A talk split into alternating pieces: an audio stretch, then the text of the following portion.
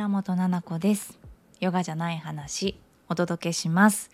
この番組はたくさんある役割の中のじゃない自分が暮らしの中で見つけた新しい気づきをゆるーくお話ししていく番組です。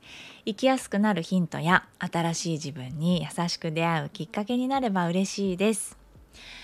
こんばんは。水曜日ですね。皆さん暑いですけれども大丈夫でしょうか？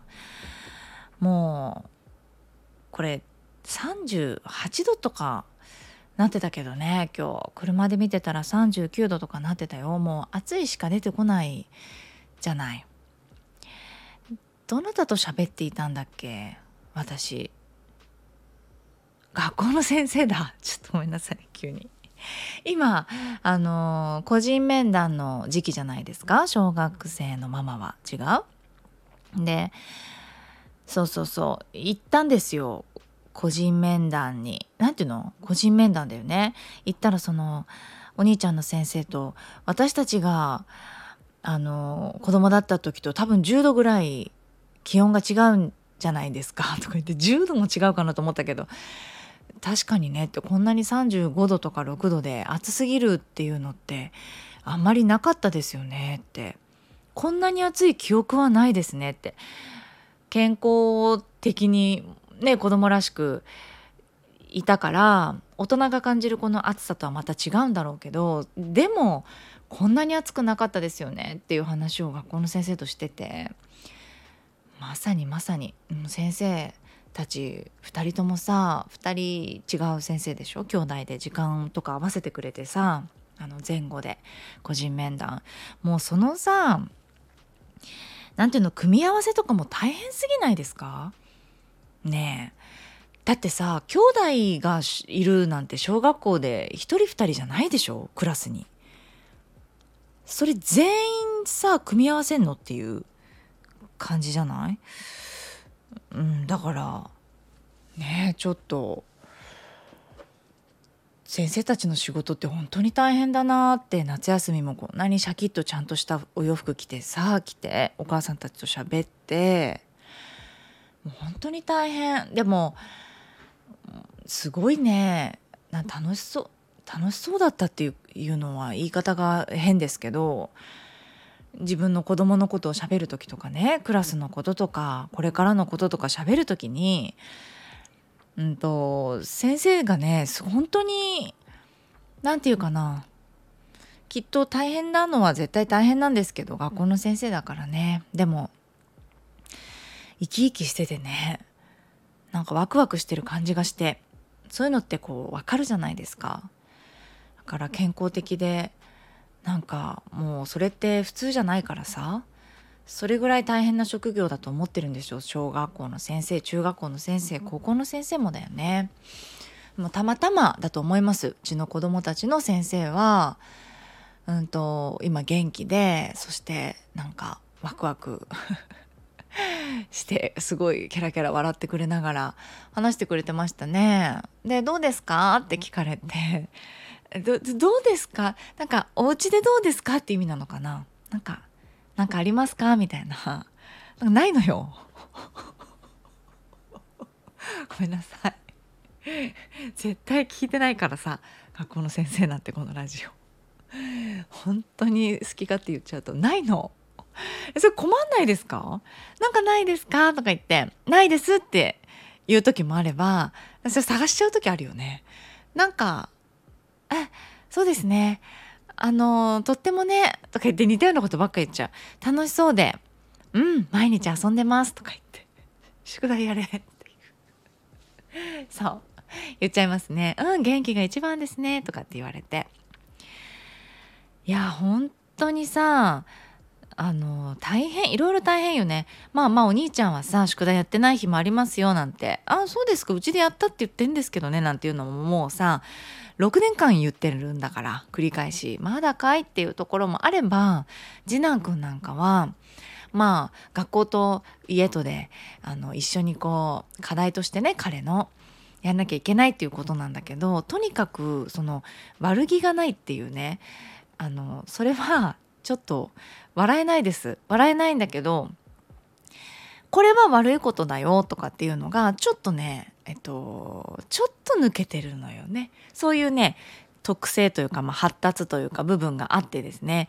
あの一から先生とそういったところもあの勉強している時間も実はあるぐらいですね。ちょっとあのしっかり学ばないといけないなっていう子なんです。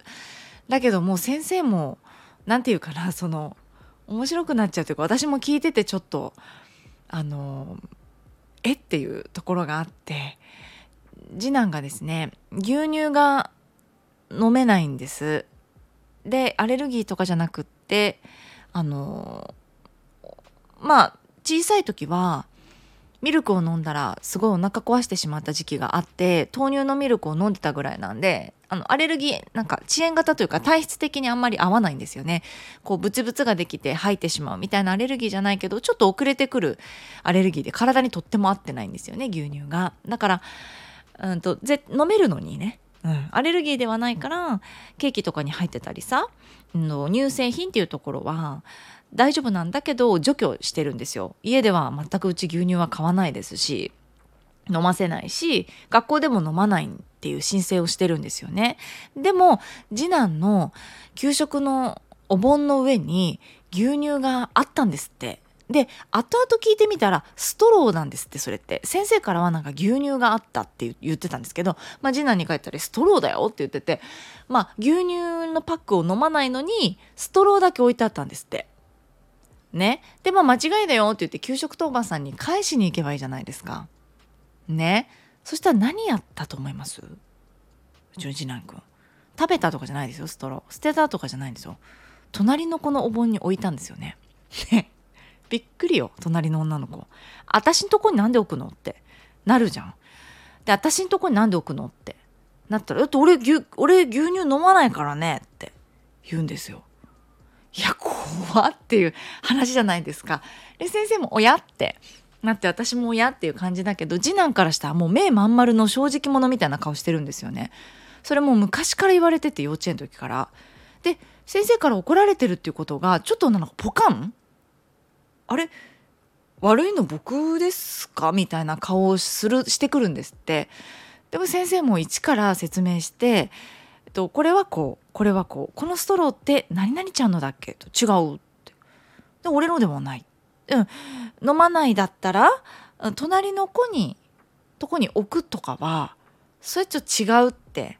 ね戻すっていう僕は牛乳飲まないんでって言って戻すそしたらねすごい複雑な捉え方をするんですよ。じゃあ何々ちゃんはこれをしたらダメってこととかじゃあ僕はこれをしたら怒られるっていうこととかこれってダメなことっていういい悪いがちょっとね 難しいんですよね。ん、だからちょっとそういう部分があるからえっと、コグトレっていうトレーニングとか家でやってたりとかってするんだけどまあちょっとそういう特徴なんですよね。まあ今4年生だからいいけどこれから大きくなるにつれてそういういい悪いっていう親っていう全く悪気ない顔して周りからしたらえーっていうことがあったりするとやっぱり人って誰かと生きていくわけでルールがあるわけだからちょっと難しいじゃん社会で生きていくのはこの子はっていうことになってしまうからしっかりしないとねっていうことで話してたんだけど。もう本当にびっくりしちゃうでお家帰って「ママ先生から聞いたんだけどなんか牛乳があったんだって？お盆に」って。そしてお友達のところ置いたって。言ってた先生って言ったら「うんストローなんだよそれ」って。俺のお盆にストローがあったから隣の子牛乳が飲むからストロー置いたんだよって言って。あれ？まだ分かってない。隣の子ストローなかった？って言ったら「あった」って言って「ああるじゃん」って「あげたのストロー」って言ったら「うん」っていうか「いやいや置いたっていうことじゃん。その子いらないって言ったんでしょ」って「うん」って。どういう会話ってなっちゃうんだけど、まあ、クスクスちょっと私も笑いながら。でももうあの俺がダメっていうことは分かったって。もう俺のその視界に入るそう目にね。その先生が言ってたのはすごく視覚優位な子で目の前のあのことしか要はちょっとわからねえというかちょっとこうすごく視覚優位、うん、空間を読むとか。その先を見見通したとかっていうことが本当に難しいっていうことなのでうんうん、だから先生もいろんなことを考えてくださってその資格優位っていうところをちょっと本当にそうだなっていうのがいろいろな生活面で分かったみたいで先生の中で申し訳ないね。だからあの耳で言ってもちょっとツンツンってこう流れちゃうことも多いので目に入るところにひらがなで書くとかちっちゃなひらがなのメモを渡すとかなんかそういうふうにして、うん、あのできることがあるなっていうふうに気づきましたとかって言ってくださって。なんて？なんてありがたいんだって感じですよね。笑っちゃう。もう可愛いじゃ済まされないからそれって。本当に可愛いのベビタンまでだからそんなすっとぼけ顔みたいなしてね。すっとぼけ顔して許されないから4年生は。もうありますから立派な社会で生きていくわけですから。でもやっぱり頭ごなしにさそれを「何やってんだ!」って怒っても誰も何て言うのかな。意味がないことなんですよねちょっと。で先生も本当にそれ言っていて理解がちょっとできてないっていうか 分かってないことをね言うっていうのはやっぱ難しいかなって分かるところまで順番をどこまで戻ったら分かるかって分かるんですって。あそっかじゃあ俺が悪かったみたいになるみたいなんですよね。難しいよね。本当にそれぞれだなと思います。あの兄弟ねそれぞれだなって思うよ。まあそんなこんなで夏休みね懇談会があってみんなお母さんたちドキドキしたり緊張したりしたんじゃないかなって思うけどとにかく私は小学校に行って「暑いですね」とか言って「午前中プールで最高でしたよ」とか言って先生言っててもう顔つるんつるんでさプールの水で。元気と思って。もうそれだけでちょっとその日気分が良かったもん。ああすごく先生元気でよかったって思った。うん、もう本当に本当にその言葉の通り先生元気でよかったって。先生だって生徒だって私たちお母さんだってあの簡単なことで元気なくなりますから。ね。ただただ当たり前じゃない元気でいるっていうことがすごく目に見えてキラキラに分かったのでありがたいなこの環境この状況っていうふうに思ったしもう何に感謝していいかわからないけどあのその状況っていうことにすごく感謝だなってあの思いました。先生が健康であるということの周りの環境ですね。どこにどこに感謝するんだろう。BTS かな？なんか先生 BTS が好きなんですよね。絶対に、うん、あのなんだかその BTS のキャラクターみたいなあのが好きだ好きみたいでなんかいっぱい教室にあったりとか髪の毛がまずピンクですから先生。うん赤かな？赤だったかな？とか青とか緑とかなんですよねいつも。でパッて見たら可愛いピンク色で。うん先生可愛いと思って。好きなんだって。うんいいね。だから推しの力ってことですかね。うんうんうん。ありがとうございます BTS そうなんか BTS あじゃあ BTS なんで BTS はあんまり私知らないから。ごめんなさい。そう夏といえばさ来るよ。誕生日旦那さんの。来たよ。どうする？去年覚えてますか？皆さん。このラジオさもう250何回とかやっちゃってんの。全部聞けるわけないね今から。知ってくれた人とか。いや8月なのお誕生日。うん。で去年さあのラジオでも話したんだけどショートケーキ自分で買ってこいよ事件？ごめんなさい。私が言ったんですけどあちょっと覚えてないだけどおそらくなんかショートケーキの中の具みたいなのを指定されたんだよね。具って言わなくない？フルーツ？なんか桃がいいだかなんだかさメロンがいいだかなんか言ったんじゃん。それでなんかえマジで？いやとごめんなさいめんどくさいってなってあの何かでちょっとイラッとしちゃったんだっけ？なんか私が「いやもうさ買ってきてくんない？自分でケーキ来年から」とか言って。言っちゃったの。そしたら周りのねリスナーさんから「ちょっと菜々子さんそれはないかもしんないです」っていう。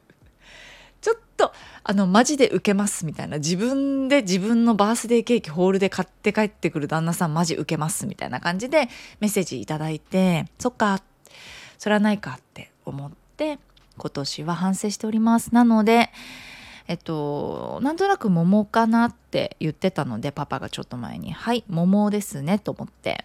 で旦那さんとか私とかが好きなケーキ屋さんがあるのでそこ見てみたらちょっと桃のケーキを予約そこ予約でしか買えないんだけど予約できたので結構前に予約してさ。であのー、できました。うんホールで。びっくりするんじゃないかなパパ。ママがケーキを予約するなんてさ。うん。っていうのもちょっと前にね家族でお出かけしたの。でラーメンが食べたいなって言って家族みんなで言っててそしたらパパがなんか気になってたラーメン屋さんがあるって言って東京駅の近くだったんですよね。で東京駅の近くのなんかファッションビル ファッションビルで大丈夫そう？ファッションビルに行ったらあのうろうろしてお香の専門店とかさなんていうの？風鈴？なんか鈴みたいな専門店とかあったのよ。であと文房具屋さん超おしゃれな文房具屋さんがあって万年筆とかが大量に売ってる。でも私からしたらもう本当にパラダイスじゃないですか。だからうわーとか言って勝手に一人でどっか行っちゃったんですよね私。パパがトイレ行ってる間に逃げるっていうのよくやるからパパトイレ行ってる間に「ちょっと行っちゃおう」って言って一人でどっか行っちゃってそのお店見てたのそしたらパパが電話かかってきてファッションビル内で「ママどこにいる?」とか言って「えなんで?」とか言って言ったら「ちょっと買ってほしいものある」とか言って「えなんで?」とか言って「なんで?」とか言って言ったら「あお誕生日」とか言って「あ？とか言って「やばいよ忘れていてさそれケーキ買う前よ」ねケーキ買う結構前に ケーキ買ったの最近だからケーキ買う予約するちょっと前にやっばいと思って「うん」とか言って知ってる風で「どこ?」とか言った G ショックのお店とか言ってまた G ショックってうちのパパねびっくりするぐらい G ショックが大好きなんですよ。うちのパパそのブランド物とかがすごくこうあんまり好きじゃないんですよね。あの好きじゃないってすごい懸念してるってわけじゃないけどその良さが別に何て言うかな。その自分はあまり取り入れないっていう感じなのね。ブランド物撮ってるくせによカメラマンなんで。でも本当にパパってその界隈では有名みたいですよ。ボロボロの服着てるっていうので。でボロボロの服着て G ショックつけてんだけどいっぱい持ってるの G ショック。で去年の誕生日もなんか G ショック買ったの金みたいなダサと思いなごめんなさい。ごめんなさい。思いながら買ったの。え？ー、とか言って今年も？とか言って。えー、とか言って。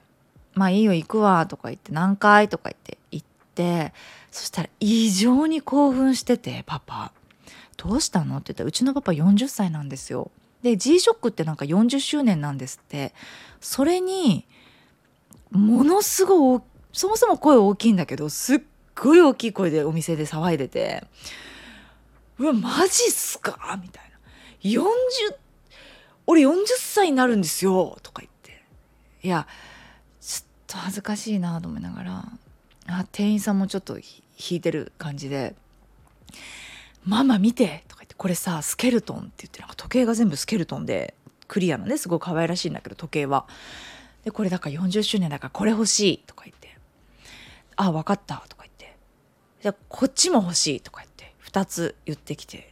なんかもともと真っ黒の買おうとしてたからマットブラックのとか言ってそしたら「あそれの40周年もありますよ」とか言って店員さんが言って「いやマジ?」とか言って、ね、見てても私本当にお面みたいな顔してずっといるから全然興味ないし一言も見ない見ないし発しないみたいな。なさパパといる時ってさ一番そのちょっとごめんなさい素が出ちゃうというかあの別にかんあの一つも欲しいと思ったことないから G ショック可愛いと思いますよ。私はかすってないので。でも私のおしゃれなおとあのお友達 G ショックつけてんだけどね。そう。まあ可愛いと思うんだけど私はちょっと合わない似合わないですね私には。そう。でねそれ見ててなんか G ショックってそのどっかのボタンを押すと光るなんか光るんですって。あの覗き込むとなんかイルカとかイルカとかが出てきたりとか押したらなんかイルカイルカクジラみたいなモデルが昔あったとか言ってそれもなんか持ってて古着屋さんみたいなので出会って買ってて。で押して光ってずっと言ってたのなんかイルカが映るから見てとか言って。あうんとか言って。見て。あ本当だとか言って。で40周年のやつを押したらなんか出るんだよね。40みたいな。見てママとか言って。いやほんと見たくないから大丈夫とか言って。どれ？とか言って。言って。あこれとこれ欲しいとか言って。うん分かった。じゃあ買おうって。パパおめでとうって40歳だねって言ったらいやまだ誕生日来てないからとか言ってて。あそっか。とかでレジで買っててそしたらパパが隣にいてすっごいもう小学生みたいじゃんうちのパパって。だからもうちょっとだけこうぴょんぴょこあのしちゃっててウキウキこう隣でそわそわしてて「あえじゃあプレゼント用にとかにしよっかママ」って言われて「ああそっか。じゃあプレゼント用で」とか言って。普通に買うつもりでパパが「あちょっとママ」とか言って「プレゼントとかにしよっか」とか「うん。じゃあプレゼント用でお願いします」とかプレゼント用にしていただいて。で買うでしょ？でそしたら「ありがとうございます」って言ってパパに渡したら「え今?」って言うから ちょっとだるいと思って「えなんでもうつけちゃったら?」ってすごい気に入っててかっこよかったからさっきのつけちゃったら？って。言ったら「ダメだよそんなの。これ誕生日プレゼントなんだからママ。隠しといてよ」って言われて「持っといてよ」って言われて家に「え？とか今買ったんじゃん一緒にっていう感じなんだけど。でそれでお誕生日が来た時にさプレゼントでもらうからって言われて「あ本当に?」って「分かった」とか言って。で家に置いといて テーブルの上にリビングに置いといたんですよ。でパッて気づいたらそのなんか私の寝室のなんかパソコンのデスクみたいなところの上に置いてあって。だそういうところは本当に受けますよね。でリビングに私何だったら多分ずっと置いといてたかもしんないんですよ誕生日まで。でパパ的には「ダメだってママ」とか言ってしつこいその持っといてって自分の部屋にみたいな私自分の部屋ないから、まあ、寝室の自分のクローゼットとかにお誕生日プレゼントとかだったら隠しておくんだけどなんかそこの近くに自分で置きに来てさ「持っといて」みたいな「えー、楽しみだな」とか言ってんですよね。どうしたの？一人でと思って。なんだかさ本当に楽しいですよね人生。そうやって生きれんの。私無理だもんその考え方が。全部わからない。なんかそ買ってとかも全然わかんないし何一つパパに買ってもらいたいものとかもないし困るのよだから何欲しいって言われると。何も欲しくないよってもう何欲しいって聞かないんだよって。思っちゃうの。考えちゃうのよね。何にも欲しくないな。ものものとかね。で思いに今だから誕生日何って言われてももう全然一つもないのね。困っちゃうぐらいないね。一人でどっか泊まりに行ったりしたいかも。経験とかしたい。普段そんなできないじゃないですか。一人でのんびりあのこもるように本読むためにどっかのホテル泊まりたいとかさ。そんなことって特別じゃない？だからなんかプレゼントをもらうとかじゃなくてそういうことをしたいなとか思っちゃうかもしれないけどパパってさそうやって何て言うの？そう私からしたら謎な行動だし無駄かなって思うじゃん。全部が全部。今話したの。ママ持ってよとかさダメだって誕生日の日にくれないととかプレゼント放送にしてもらおうとかさそういうことがさでもうちのパパよく言うのその無駄なところっていうのにすごくパパは価値があるよっていうガラクタみたいなのを集めるの大好きでねその自分の生活に不必要なものほどすごく素敵なんだよみたいなことを言うんですよね。えマジで私はそういうの全部そぎ落としたい人だからさ。逆なのよね。だからそういうものだけじゃなくて一つその行動っていうところもやってくんだなっていう。でもさこれさパパがね私にそれを求めてこなかったら完全にないじゃないですか。誕生日も何ももう。なくなるじゃない？イベントとして。でもそれをちゃんとあるものにさ無理やりしていくっていうこの冷めた女に対してずっとやってくっていうもう12年でしょ？でなんだったらパパの誕生日結婚記念日ですから思い入れなんて一つもないんですよ。だから結婚記念日に関して。ただ結婚した日ですから何にも祝うことなんかないんですよね。ええ待って大丈夫かなこれ？取り直した方がいいレベルでちょっとやばやばい？いやいやいやいやそんなことないと思うな。だって私どう見繕っても本当にそう思うんだもん。出会った日とかのがもしかしたらさ素敵じゃないですか。この人のこと素敵だなって思う瞬間っていうのは私覚えてるんですよ。表情も。状況も周りにいた人とかっていうのも全部シーン漫画のシーンみたいに覚えてるんですよ。パパのこと素敵だなって思ったシーンですよ。細切れにパンパンパンパンパンって。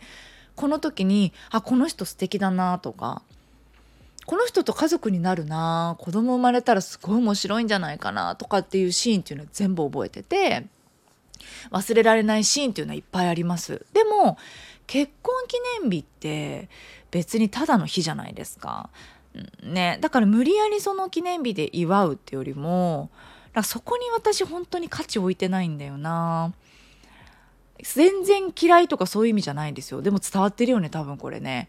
嫌いとかじゃなくって何ともなく思ってる日になんか無理やりケーキとかでお祝いとかするのが本当にちょっとできないタイプなんですよね。うん。結婚記念日に関してはですよ。パパ生まれた日はパパおめでとうなんだろうけどね。生まれたからね。うん。いや本当に思いますよ。パパ、素敵な人間だからさ。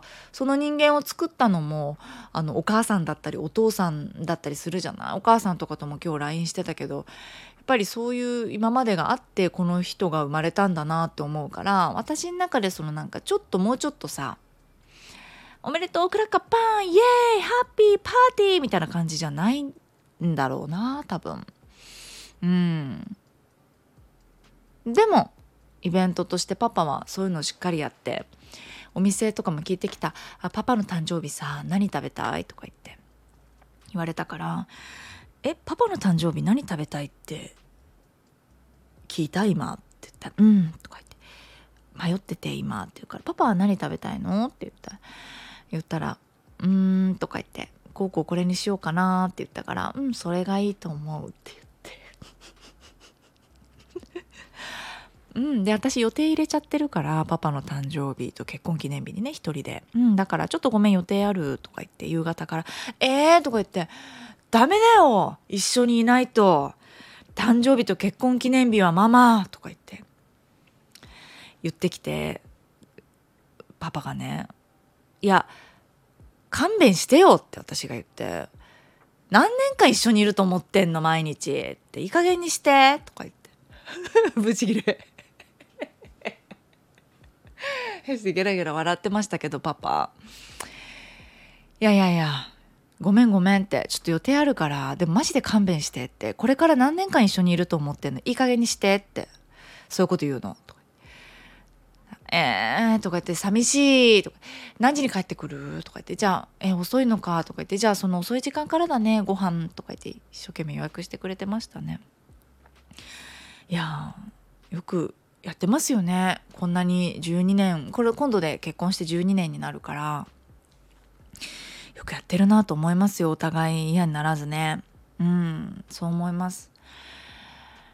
お互いいいですよそれは。お互い嫌にならず、嫌にならず嫌にならず。嫌になったらだって離れるもんね。うん、ただそれだけだから結婚なんてものはね間に子供はいるけれども、うん、で家族ってなるけれども子供って子供だけど旦那さんって旦那さんじゃないですか。すごい深いことさらっと言ったけど。ね。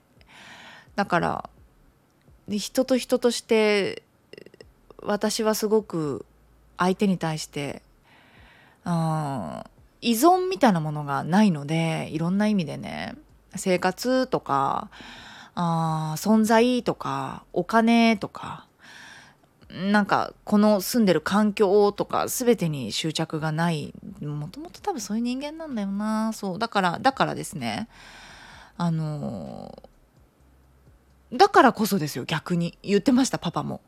だから怖いんだよなママって言ってました。